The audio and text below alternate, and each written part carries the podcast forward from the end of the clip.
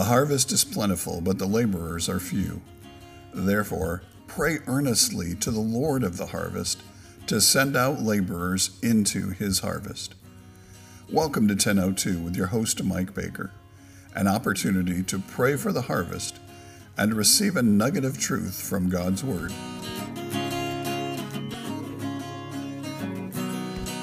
You know, when we think of the Old Testament, we think of sacrifices and offerings and obviously just a lot of things that sometimes are weird to us and don't make sense. In Leviticus 1:17, the very end of that verse it says "Is a burnt offering of food, a food offering with a pleasing aroma to the Lord. A pleasing aroma to the Lord. That's my question for us this morning. My challenge is are we a pleasing aroma to the Lord.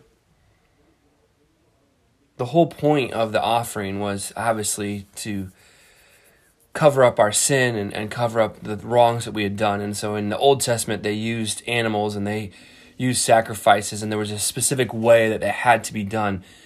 But it was to be a pleasing aroma, it was to cover up our guilt and our shame.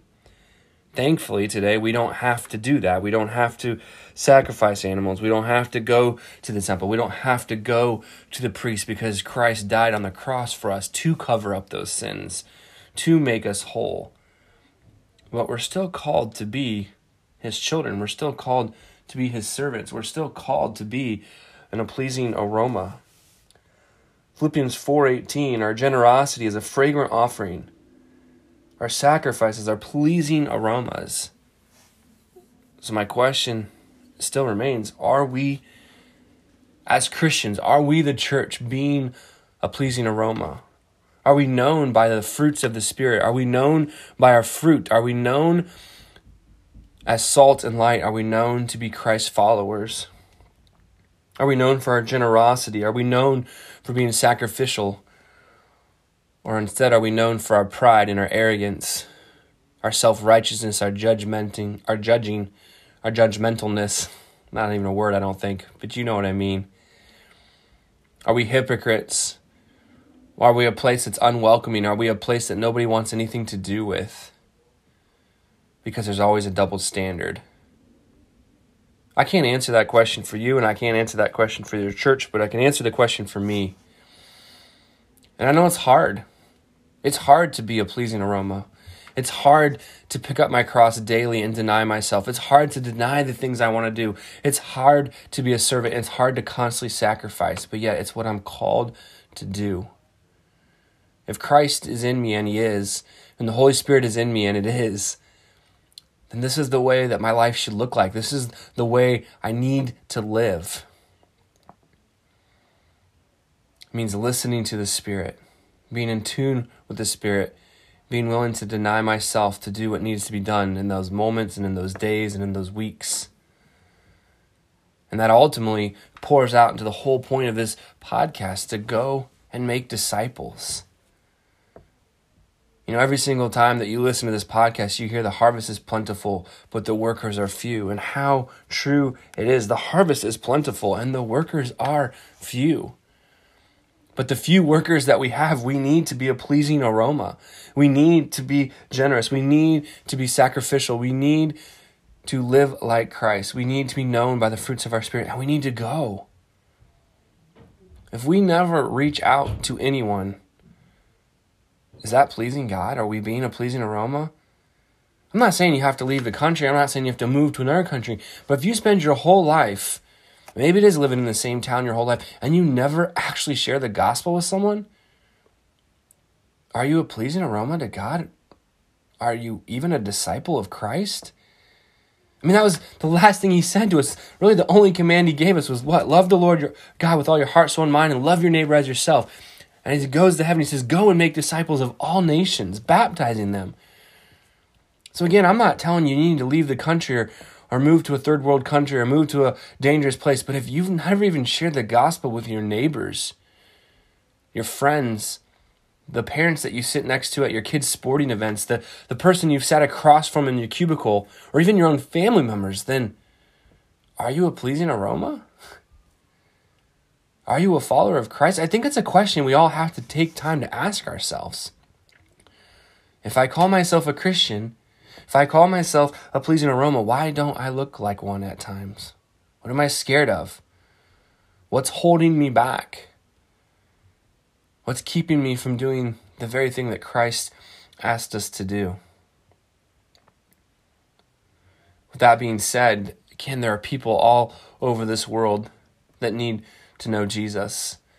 And today it's a people group from India, probably one of the largest people groups there is. Not the largest, but one of the largest. There's almost 12 million of them.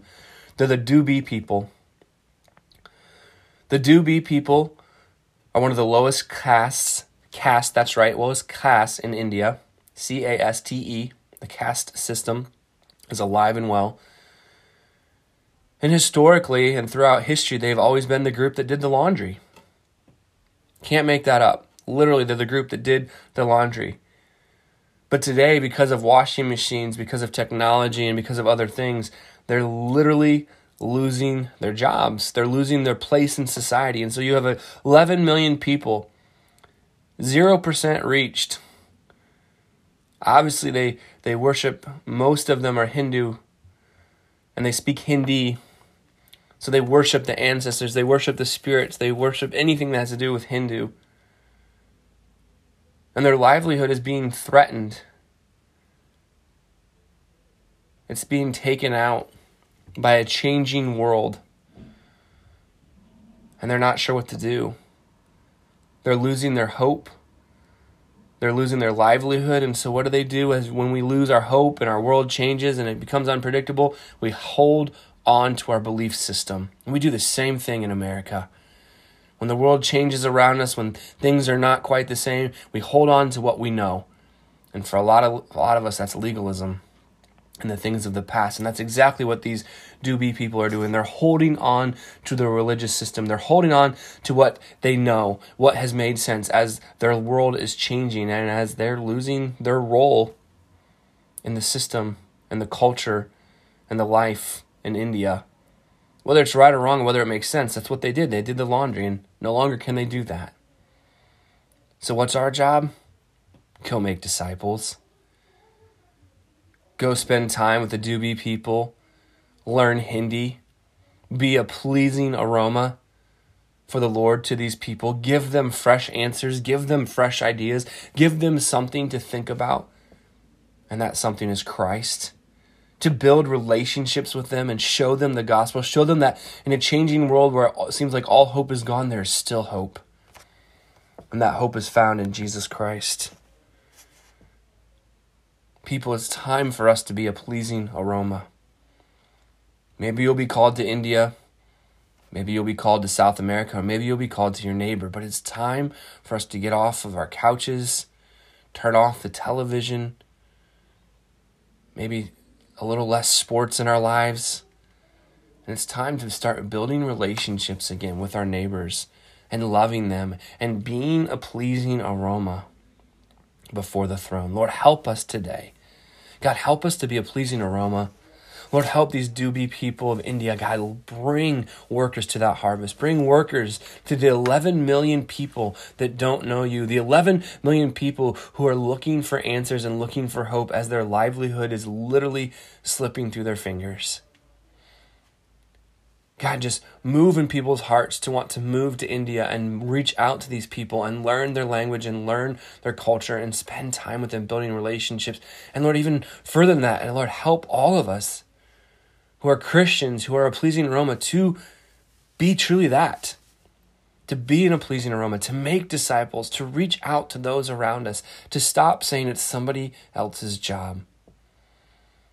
Lord, we pray for the workers of the Dhobi. We pray for the harvest of the Dhobi people of India.